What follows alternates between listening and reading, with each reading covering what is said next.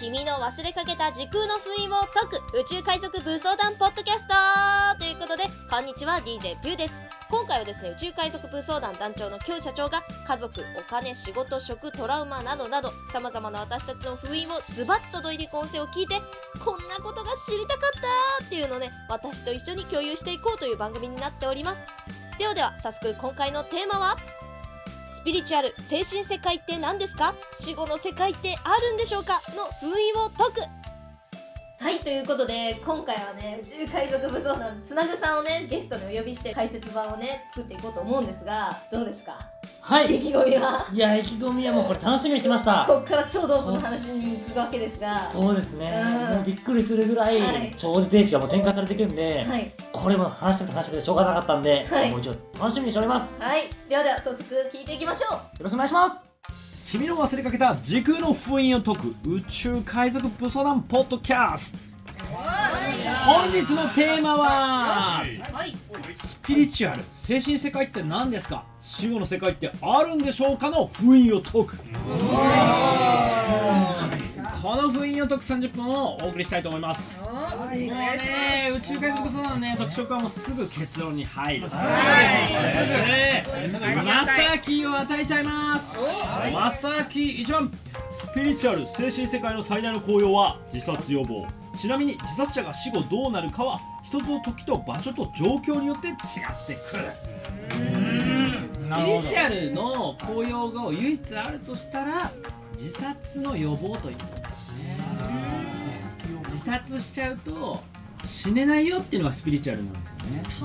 あのー有名な話があって自殺者が死んだと思ってるけどもう一回こう霊魂的な状態になって出てきて、はい。死ねないからもう一回首を吊りに行くっていうのを何回も繰り返すっていうなるほどそうあるんですよ。でこれスピリチュアルで結構ネットとかで潜るとすぐ出てくるやつなんですよね。なんでここが思うとちょっと怖いでしょ。ちょっとゾッとしますゾねッとするでしょ、はい。だから一番食らう潜在意識教育の一個なんですね、はい。死にたいんだけどって言って実は死ねないらしいよっていう。これ結構ギャンブルじゃないですか、はい。こうね首つろうとしたりとか飛び降りようとしてて死ねると思ったけど死ねなくてって言って何回も。ドーンってあの痛くなくてあれ？みたいな。むしろ最後もう当たれなくなるからね。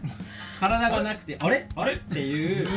のがやっぱスピリチュアルの、まあ、効用の一つなんですよ。自爆霊の話とかあったりするじゃないですか。あるね。自爆霊ってこういうところから話してたのかなと思ったりするんですよね。一回その死に瀕した人が戻ってきて行けなかったんだよねっていうあの場所にずっといるしかなかったんだよねって思ったらそういうとこから来てるのかなってこの話聞いて思いましたね。まず第一封印を解くの。スピリチュアルパワーを、まあ、全部が全部ねあのね全否定してるわけではなくて一個スピリチュアリストの人たちのいい点はここなんですよね。はい。自殺者に対して結構芯を食えると。なるほど。実は死ねなかったらどうするっていうのは結構ねし楽に死のうとするやつには結構厳しいギャンブルになるよね。そうですね。だって二択になるもんね。でまずでもな全く何もかも無になれたらおっしゃーだけど、なれなかった時どうするかっていう。辛すぎますね。これ、ま、マジで魂があってこう浮いてきてこうゆゆうまさん幽体離脱して 幽体がこう動いて死ねねえじゃんってなってでも誰も話しかけても答えてくれないとで救急車で運ばれててもううわーってこうもう内臓が飛び散ってとか見えてんだけど自分「俺?」って言って。どうしたら死ねるんだろうっていうのをねこれはでもね結構ねあの電子体験のやつの死後の世界で戻ってきた人の話とか聞くと、はい。その死んだ要は死にかけた人でも死んだ人でもなんか要はそのこうし自分の肉体を自殺した状態で見てるとで、はいはいはい。だけど周りが泣いたり笑ったりわーって言ってるのは自分で俯瞰して見えてると。で見えてるんだけど自分は自由に動ける状態だと。はい。ら死んでないじゃんってなると。はいで死んでないんだけどこっからがポイントなのは急に急に急に。急に行ける範囲が限られてることに気づくっていう。限られてるつまりですねここ大事なのは自分の考えが及ぶ場所にしか行けないんですよ。深っこれがまあ一応スピリチュアルの自殺予防の効用なんですよ。はい。だからその自殺しようとした人たちが何を考えてどんな思いを描いてたかっていうその自分のね、まあ、ある種マトリックスの中を動くんですよ。はあ。ででこれで大事なのはもう何もねえやって本当にここにいてなんかないろいろ動くんです最初はね。なんか知り合いのとこに行ったりとか行くらしいんですよね。行ってみたりとか親が泣いてるそばに寄ったりとかするんですけど、まあ、何も起きねえなって言って何なんだこれはってなった時どうすりゃいいんだってなった時にパッカーンするらしいんですよね。パッカーンする。要は光がやってくるらしいんですよ。光が。でその光がやってきた時にあこっちに行かなきゃいけないんだっていう状況が分かってくるらしいんですよ。つまりですね対称性の破れっていう科学の話があるじゃないですか、はい。つまり対称性を破ってくれる要は法則が働く期間まではずっと自分の考えの範囲の中しか動けないってことなんですよ。死ねないの話もありましたけど自分が思ってる範囲にしか動けないし、うん。空間から出られなくなっちゃう、うん。これゾッとしますよね。これは怖いですよね。この話聞いたことありますか？ねこの話はちょっとでも聞いたことありますね。あはい。まあでもや、まあ、し生きるっていうのを突き詰めていった結果、まあ、死ねないっていうのは結構なんモチーフとしてなんか描かれる漫画とかアニメとかもあったりするなっていうのは知ってましたね、まあ、有名なねうん。ハリウッド映画で「インターステラー」っていう映画があったんですけど、はいはい。あのインターステラー、まあ、見てない人はぜひ必ず見てほしいんですけど描かれていたシーンでまあクーパーっていう主人公がブラックホールに入っちゃうんですね。うんうん。であそこで入ってしまった世界っていうのが4次元立方体なんですよ。あー。あそこの世界なるほど。で同じ部屋しか移動できないんですよね。ずっと無限に続いてましたねずっと無限に同じ部屋あれじもうあそこから出られないじゃないですか、クーパーが考えられる範囲の世界なんですよねうんうわーなるほど。はい、あの世界がもう4次元立方体であそこに光っていう自分の娘さんがいるんですよ。うん。であの娘さんがあ俺こっから出られないんだっていうのが分かってあ娘さんが光なんだっていうのが分かって娘さんにメッセージを送った瞬間にあの4次元立方体がパシャパシャパシャパシャパシャってこう閉じていくんですよね、でようやく出られるっていうストーリーがインターステラーで描けるんですけどまあその両芝とか難しい言葉も出てるんですけど、まあ、映像として思い浮かべたいのであればあのシーンをぜひ見ていただきたい。うわーなるほど。はい、あれがあれこそがあのブラックホールの中のクーパーが閉じ込められていた世界こそが4次元立方体で光っていうのは娘さんだったと自分以外の思っていた誰かであってそれが閉じ込められる瞬間に両芝開かれると、うわーなるほど。わかりやすい、はい。まあ、インターステラー見てない人はちょっと思い浮かばないかもしれないんですけど、うん。ぜひこれ見ればわかるんで、うはい、もう世界的にヒットした映画なんでね、そうですね、はい、ぜひ見ていただきたい。つまりこれ何が言いたいかっていうと、自分のためにこの世界があると思って死んじゃった人っていうのは自分の、まあ、ある種ここで4次元立方体なんて言い方しますけど、まあ、頭の中のマトリックスが、まあ溢れ出ちゃった状態を直に体験するってことなんですよねでしばらく移動しても、まあ、ある種無限ループですよね。はい。つまんなくなってくるんですよね。はい。でつまんなくなってるけどこれでいいやってじっとしてる人もいるらしいんですよね。はい。だけどしばらくするとそうじゃない要は対称性が破れて光が入ってくるって話なんですね。つまりまあ新しい要はこの量子の場がその彼、まあ、その本人が作っているこの4次元立方体の中に差し込まれるっていうことなんですよ。はい。なんでかっていうとそもそも球体の中に四角が存在するから死んだと思い込んでるその人の作っている量子の場自体がもう球体の縁を、まあ、球体の中に入ってる状態なので結果としてその本人がもうこれ以上何もないなってこう自覚した瞬間に要は兆しが起こるはい。っていうのが一歩なんですこの漁師の場とかあの四角が球体に包まれてるっていうあの解説をうん。お願いできますでしょうか、ああわかりました。そうですね。そうですね。はい多分もう聞いてる人も結構スピリチュアルふんって聞き始めた人もこの単語が出てくると多分もうちんぷんかんぷんになってくるんじゃないかというそうですよね。感じがするんですよちんぷんね。かんぷんになりますよね。そう結構工事のやつ一気にバッて言ってるからね。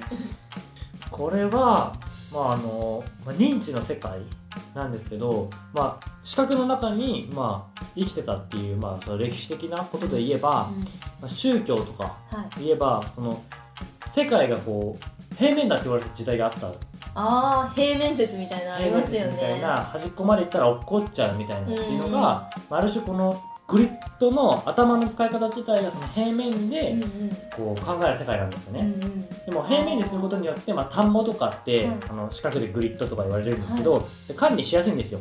うんものを考える上で、うんうん。その物を配置部屋で配置するときに四角の方がいっぱい配置できたりするんですよね。はい。で丸にしちゃうと物が置けなかったりするっていう。はい。だから効率よくいっぱい使うってなった時に四角の方がいいよねっていうふうに考えるとグリッド思考がうまくいくんですよね。うん。でそれを考えていくとその死んだ時に死んだ時とか、まあ、海の端っこまで行ったら落っこっちゃうっていうふうに考えるんですけど今思うと地球ってもう丸いっていうのは分かるじゃないですか。はい。で球体で丸ぐるっと回ったらはい。また戻ってこれるっていうのは分かるわけじゃないですか。はい。だけど、まあ、そのグリッドの世界で4次元立方体の世界にいると、まあ、死んだらその縁から落っこっちゃってもういなくなるっていう世界なんですよね。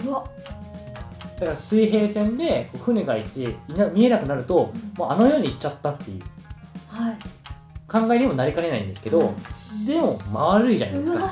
球体の縁で、はいで繋がって戻ってこれるっていうのが、まあ、球体観測ですよね。これはやばいですね。はい、だからそのものの考え方自体がもともと球体っていうことは、まあ、球体観測なんですけどそれがまあ管理しやすいっていう方向に考えていくと自然と人ってグリッドのことを考えるんですよね。うん確かに。そっちの方が効率よくていっぱい物を置けるじゃんってことを考えるけど、え一番物を置けてるのは実は球体なんじゃないのうわ。やばいっすねこれは。はいでこれはまあなんで、まあ、この自殺予防の効用っていうのはスピリチュアルには1個あるよっていうのはもう一回ここであってなので死んだも大丈夫っていうことじゃないってことを知ること。でもこれ大事なのはじゃあじゃあ結局大丈夫なんじゃじゃなくてはい。結構ヘビーらしいんですよそのつまりなんて言うんでしょう時間が止まった体験という感覚らしいんですよね。はいはいはい。だから自分だけ時間が流れてないと。怖くないですかこれって？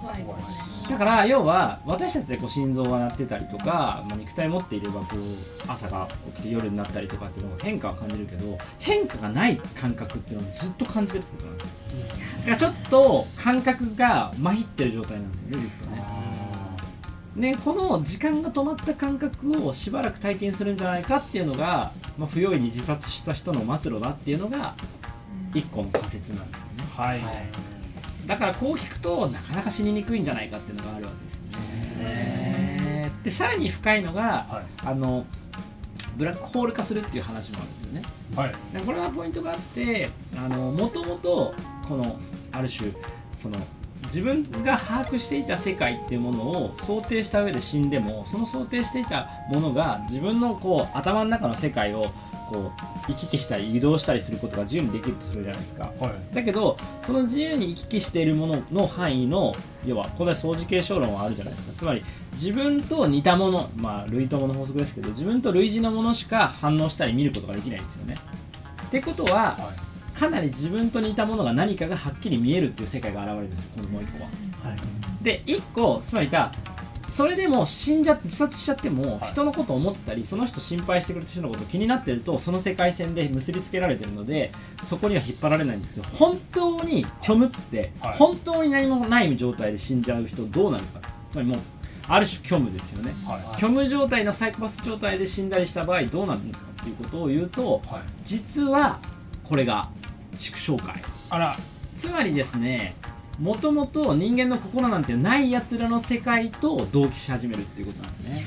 あでこれがミミズの中に入るっていう体験があったりするんですよね。ミミズとかムカデとか虫の中に入っちゃうような感覚になるっていうのがすごいらしいんですよそれがとてつもないとてつもない体感らしいんですねそれ。そう。でこれがでもこれこういう体験がした人たちがいてたまたま生き返っちゃで戻ったりしたからその畜生界とか地獄の話が残ってんじゃないかと思う。んですよなるほど。あの仏教のあの仏語の、ね、世界でもそうですけど、はいあのー、いろいろ語られるじゃないですか地獄論は。ありますあります。情景としても畜生界もガキ畜生ガキ界なんかもありますけど「鬼滅の刃」で鬼の世界が今流行ってますけど、はい。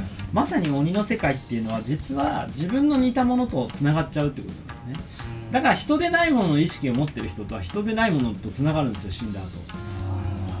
これが恐ろしい。しかもその体内の中に入ったりまたは逆にそのそいつらと食い合ったりする体感をするわけですね。まあドグマグですよ。いやドグマグですよ。はい、やっぱ出られないっていうねうん。畜生の世界から、まあ、動物たちの世界から逃げられないっていうのが、まあ、ドグラマグラでもね描ける描かれるんですけど、このまあ人類の、まあ、歴史っていうのが、まああのまあ、胎児の中から、まあ、魚から魚類からだんだんこう爬虫類になってこう人類になっていくっていう系譜が、まあ、お腹の中にあるように描かれるんですよね。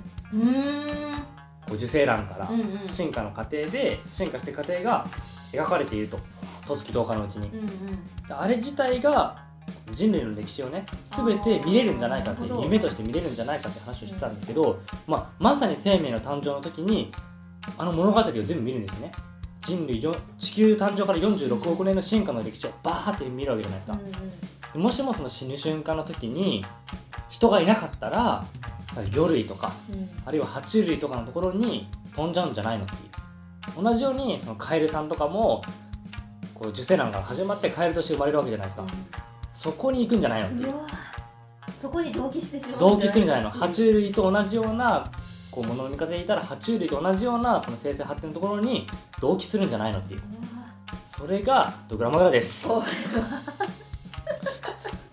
ドグマグです だからどうウジ虫たちが食い合ったりとか要はなんてだっけクラミジアじゃないこうやってあるじゃないですか。ありますあります。ででこう虫が出てきたりとか。ああいうやつらの気持ちになる。なんただこうやってやっててでもなんかすごい狭くてすごいこう何の時間も流れてな感覚らしいんですよね。でこういう生命の履歴があって結局これはすごい大事なのはそういう体感をしてしまうっていうことがここの言う自業自得論なんですよね。はい宇宙海賊武装団ポッドキャスト。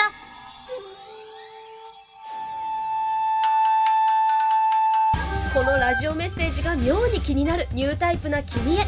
オンラインメディア「孫巨人」で待ってるよ。下のエピソードメモからアクセスしてね。まだまだ宇宙海賊武装団ポッドキャストは続く。